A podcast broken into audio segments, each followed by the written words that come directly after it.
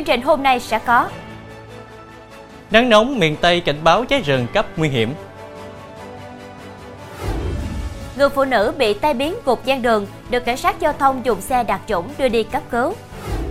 Sở Thông tin và Truyền thông Thành phố Hồ Chí Minh mời năm em lên làm việc sau các phát ngôn trên mạng.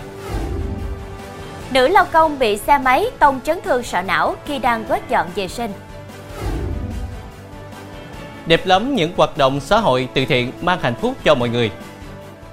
Quý khán giả đang theo dõi chương trình Cửa sổ Đồng bằng phát sóng lúc 18 giờ mỗi ngày trên đài phát thanh và truyền hình Bến Tre.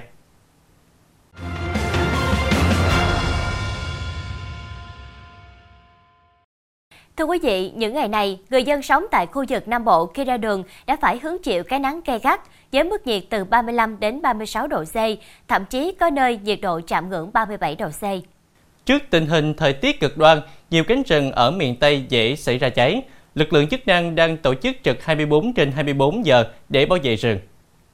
Cập nhật mới nhất từ Cục Kiểm lâm, số điểm cảnh báo cháy rừng cấp 5, cấp cực kỳ nguy hiểm đã tăng lên đến 114 điểm, tập trung ở khu vực Tây Nguyên và Tây Ninh, Đồng Tháp, An Giang, Vĩnh Long, Kiên Giang, Cần Thơ, Trà Vinh, Sóc Trăng, Bạc Liêu, Cà Mau. Bên cạnh đó, có 137 điểm có nguy cơ cháy rừng cấp 4. Dự báo nắng khô kéo dài ít nhất một tuần tới, độ ẩm thấp nhất ở các khu vực này chỉ từ 30 đến 50%, cùng nền nhiệt cao, nhất là Nam Bộ, nắng nóng từ 35 đến 37 độ C. Nếu sơ suất để xảy ra cháy rừng thì dễ lan rộng, khó kiểm soát. Do vậy, Cục Kiểm lâm khuyến cáo người dân tuyệt đối không dùng lửa trong rừng và gần bìa rừng. Thưa quý vị, đối tượng này là Lê Quỳnh Hải, 25 tuổi, ngụ huyện Cái Bè, tỉnh Tiền Giang. Sau khi sử dụng ma túy đã ôm một bé trai ném xuống sông, may mắn là bé đã được người dân gần đó cứu. Với hành vi trên, Hải đang bị công an tỉnh Tiền Giang tạm giữ để điều tra về tội giết người. Theo điều tra ban đầu, ngày 11 tháng 2, sau khi sử dụng ma túy, Hải đã đi bộ đến khu vực chợ Cái Nứa thuộc xã Hậu Thành, huyện Cái Bè. Tại đây, Hải đã ôm một bé trai 3 tuổi đang ngồi trên ghế đá trước sân nhà rồi đi đến sông Cái Nứa cách nhà bé khoảng 80 mét. Sau đó, Hải ném cháu bé xuống sông rồi bỏ đi. Phát hiện vụ việc, một chủ quán cà phê gần đó đã nhảy xuống sông để cứu bé trai và cùng gia đình đưa bé đến bệnh viện. Hiện bé đã xuất viện và sức khỏe ổn định. Ngày 12 tháng 2, công an đã bắt được Hải tại xã Mỹ Hội, huyện Cái Bè. Thưa quý vị, lúc đang làm nhiệm vụ, cảnh sát giao thông công an tỉnh An Giang đã phát hiện người phụ nữ bị tai biến nằm gian đường nên đưa đến bệnh viện cấp cứu. Vì được cán bộ chiến sĩ cảnh sát giao thông đưa đến cơ sở cấp cứu kịp thời, nằm trong khung giờ vàng nên người phụ nữ đã không nguy hiểm đến tính mạng. Khoảng gần 13 giờ hôm qua, tổ tuần tra thuộc phòng cảnh sát giao thông công an tỉnh An Giang khi tuần tra đến km 94 300 quốc lộ 91 thuộc khóm Vĩnh Lộc, thị trấn Cái Dầu, huyện Châu Phú, tỉnh An Giang thì phát hiện một người phụ nữ bị ngất đang nằm trên vỉa hè, có hai người phụ nữ khác đang đỡ và chăm sóc. Thăm hỏi thấy người phụ nữ có dấu hiệu của bệnh tai biến mạch máu não. Tổ công tác dùng xe ô tô đặc chủng chở người phụ nữ cùng gia đình đến trung tâm y tế huyện Châu Phú để cấp cứu. Được biết, bệnh nhân tên Đỗ Thị Ánh Hồng, sinh năm 1969, ngụ thị trấn Cái Dầu, huyện Châu Phú. Thưa quý vị, cướp giật dây chuyền vàng hơn 3 lượng của người đàn ông ngay trước chợ. Nguyễn Thị Lẹ, 37 tuổi, ngụ An Giang, vừa bị cơ quan cảnh sát điều tra công an huyện Tam Bình, tỉnh Vĩnh Long khởi tố bắt tạm giam để điều tra về hành vi cướp giật tài sản. Theo điều tra ban đầu, sáng 6 tháng 2, người đàn ông tên gọi tắt là T, 55 tuổi, ngụ xã Loan Mỹ, huyện Tam Bình, tỉnh Vĩnh Long, đứng chờ người thân ở khu vực chợ Tam Bình, thì bị Nguyễn Thị Lẹ đến gần giật sợi dây chuyền mà ông đang đeo trên cổ. Ông T sau đó giằng co, giành lại sợi dây chuyền và tri hô, nên đối tượng bị người dân gần đó bắt giữ, giao cho công an. Theo cơ quan công an, sợi dây chuyền của ông T bị cướp giật là vàng 23K, trọng lượng 29,98 chỉ. Mặt dây chuyền là vàng 17K, trọng lượng 1,47 chỉ, tổng giá trị khoảng 194 triệu đồng. Cơ quan công an đang tiếp tục điều tra làm rõ vụ việc. Trong phần sau sẽ có Ba thanh niên trộm 7 lồng chim ở thành phố Hồ Chí Minh. Sở Thông tin và Truyền thông thành phố Hồ Chí Minh mời nam em lên làm việc sau các phát ngôn trên mạng.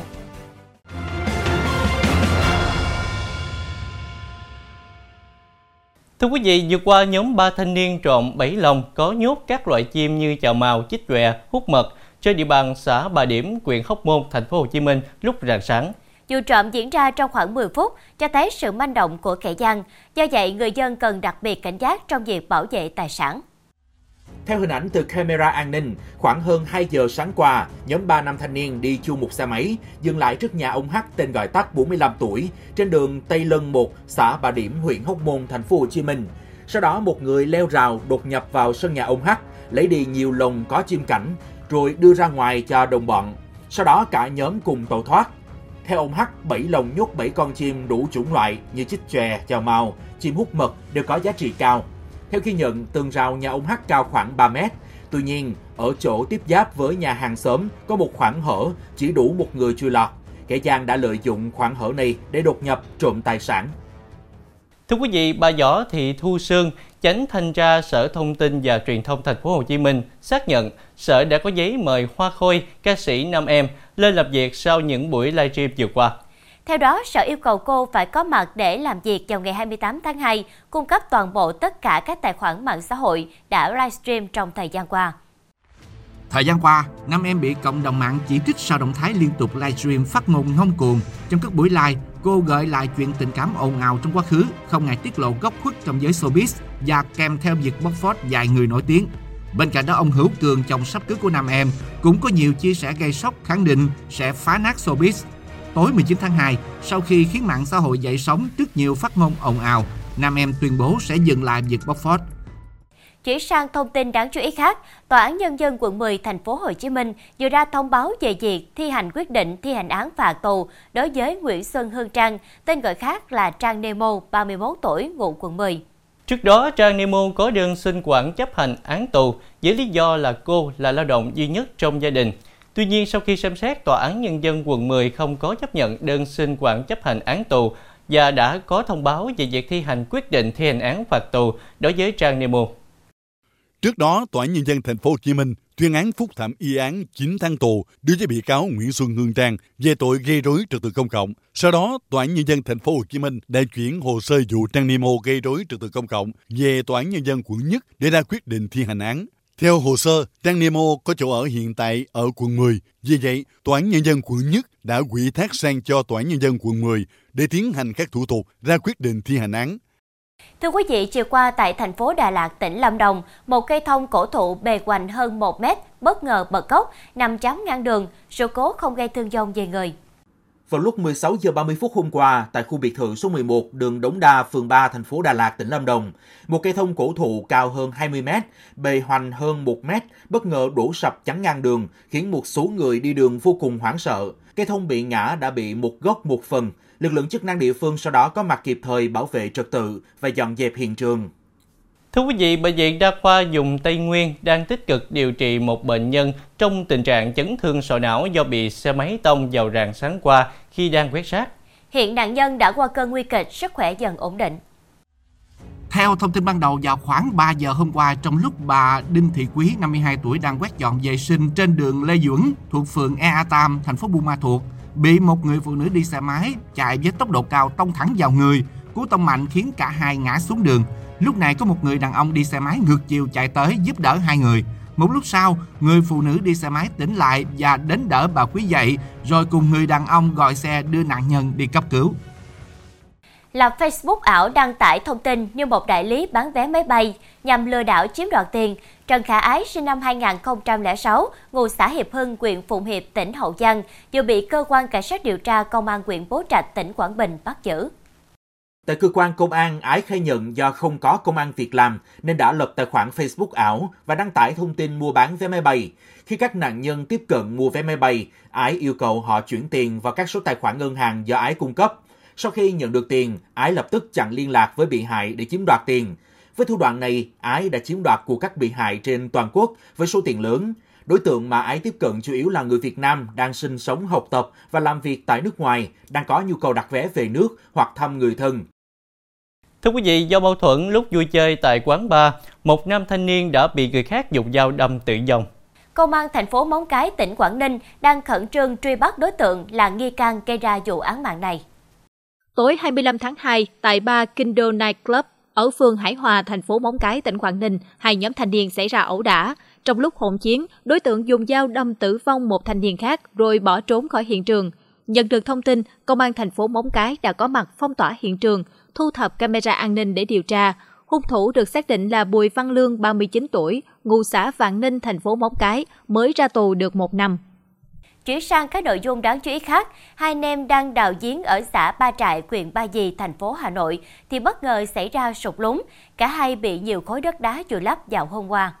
Khoảng 11 giờ 10 phút hôm qua, Ủy ban Nhân dân xã Ba Trại, huyện Ba Vì, thành phố Hà Nội nhận được tin trình báo trên địa bàn xã xảy ra vụ tai nạn lao động do sập giếng tại nhà ông Phùng Văn Thái. Theo đó, anh Nguyễn Xuân Tê, tên gọi tắt, sinh năm 1979, và anh Nguyễn Duy Tê, tên gọi tắt, sinh năm 1986, đang thi công dưới giếng, thì giếng bị sập khiến cả hai bị vùi lấp. Đến 11 giờ 40 phút, cơ quan chức năng tìm thấy anh Nguyễn Xuân Tê và đưa đi cấp cứu, nhưng nạn nhân đã tử vong. Đến 15 giờ, thi thể anh Nguyễn Duy Tê cũng được tìm thấy. Theo thông tin từ Công an quận Hoàng Mai, thành phố Hà Nội, nạn nhân trong vụ bị tẩm xăng đốt tại quán bia trên đường Giải Phóng là ông Tạ Giang Hắc, 55 tuổi, đã tử vong. Thấy vợ cùng ông Hắc đi ra từ hướng nhà nghỉ, Nguyễn Văn Hoang, 65 tuổi ngụ quận Hoàng Mai, đã đổ xăng lên đầu ông Hắc rồi châm lửa đốt, khiến ông này bỏng đến 98%. Dù được các bác sĩ cấp cứu điều trị, ông Hắc vẫn không qua khỏi. Trong phần sau của chương trình, Nắng nóng cực đoan khiến nguy cơ cháy rừng lan rộng ở Úc. Đẹp lắm những hoạt động xã hội từ thiện mang hạnh phúc cho mọi người.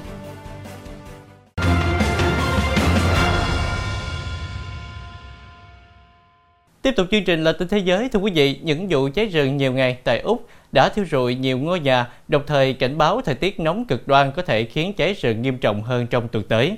Giới chức nước này cho rằng đây là lời nhắc nhở rằng cần phải tiếp tục hành động để ứng phó với mối đe dọa biến đổi khí hậu.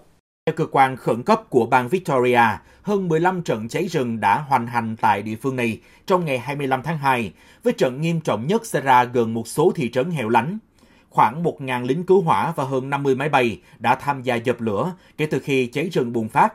Hỏa hoạn cũng làm chết nhiều gia súc, phá hủy tài sản và buộc hơn 2.000 người phải sơ tán. Thủ tướng Úc Anthony Albanese đã cam kết hỗ trợ tối đa cho bang Victoria.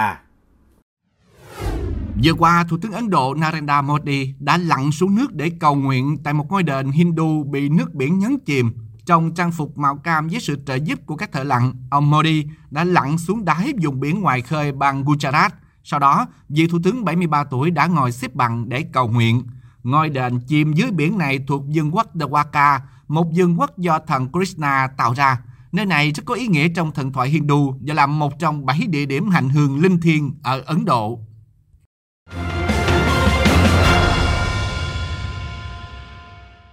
Thưa quý vị, chăm lo cho người nghèo không để ai bị bỏ lại phía sau đã trở thành thông điệp để kết nối yêu thương, phát huy truyền thống tương thân tương ái của dân tộc Việt Nam. Thời gian qua, các địa phương trên cả nước đã vào cuộc chung tay, góp sức để chăm lo cho người nghèo, người yếu thế bằng những hành động việc làm ý nghĩa thiết thực nhất. Nhiều năm qua, phong trào xóa nhà dột nát tạm bợ cho các hộ nghèo do mặt trận các cấp, các tổ chức cá nhân tại thị xã Tân Châu, tỉnh An Giang thực hiện đã và đang góp phần thực hiện kịp thời và hiệu quả chính sách an sinh xã hội. Mỗi ngôi nhà đại đoàn kết được hoàn thành là niềm vui đối với các hộ nghèo, hộ còn nhiều khó khăn trong cuộc sống.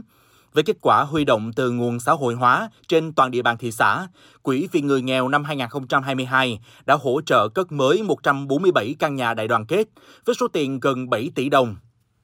Nghĩa đồng bào còn thể hiện qua từng phần quà, hàng tháng và đột xuất hay vào các dịp lễ Tết, các đợt khám chữa bệnh, Đặc biệt, tại thị xã Tân Châu, trong các hoạt động thường xuyên hàng tháng, có hàng ngàn phần quà và hàng ngàn suất ăn sáng được trao cho bà con khiếm thị, người bán vé số, người lao động có hoàn cảnh khó khăn. Thông qua hoạt động tương trợ của Tổ hỗ trợ người khiếm thị, cấp phát thức ăn sáng của nhóm bạn trẻ từ học sinh đến các anh chị kinh doanh buôn bán nhỏ, nhóm Hoa Sen, nhóm chia sẻ yêu thương, ánh viện thời đại cùng nhiều tổ chức cá nhân trên khắp địa bàn 14 xã phường để tất cả mọi người, mọi nhà đặc biệt là người yếu thế, hộ nghèo, luôn được quan tâm để họ cảm nhận hơi ấm tình người từ tình làng nghĩa sớm. Nhưng uh, mỗi uh, các cô chú mạnh thường quân uh, hàng tháng tổ chức cho mình vào ngày 20 là cô chú uh, phát quà tiền gạo mì là cho mình cũng bớt đi một phần vất uh, vả trong cuộc sống. Mình rất biết ơn các cô chú nhà mạnh thường quân. Nhà hơn nữa thì chúng tôi biết ơn người kính thị. Tôi là người bán vé số hàng ngày hàng tháng chùa Thiên Quan Tự phát quà cho chúng tôi hàng tháng đầu năm tới cuối năm. Với sự chia sẻ nhân ái từ cộng đồng, sẽ còn nhiều hơn nữa những ngôi nhà đại đoàn kết được xây dựng, nhiều mái ấm thêm hạnh phúc, những công trình phúc lợi xã hội cùng những món quà nghĩa tình hay những đợt chăm sóc sức khỏe tận tâm sẽ được phối hợp thực hiện. Đó sẽ là nguồn nội lực mang hạnh phúc đến cho mọi người, để các gia đình nghèo từng bước vươn lên trong cuộc sống. Thông tin vừa rồi cũng đã khép lại chương trình hôm nay. Hẹn gặp lại quý khán giả lúc 18 giờ ngày mai trên đài phát thanh và truyền hình Bến Tre. Lan Anh Thanh Nhã xin kính chào tạm biệt và kính chúc quý khán giả một buổi tối với thật nhiều điều hạnh phúc bên gia đình.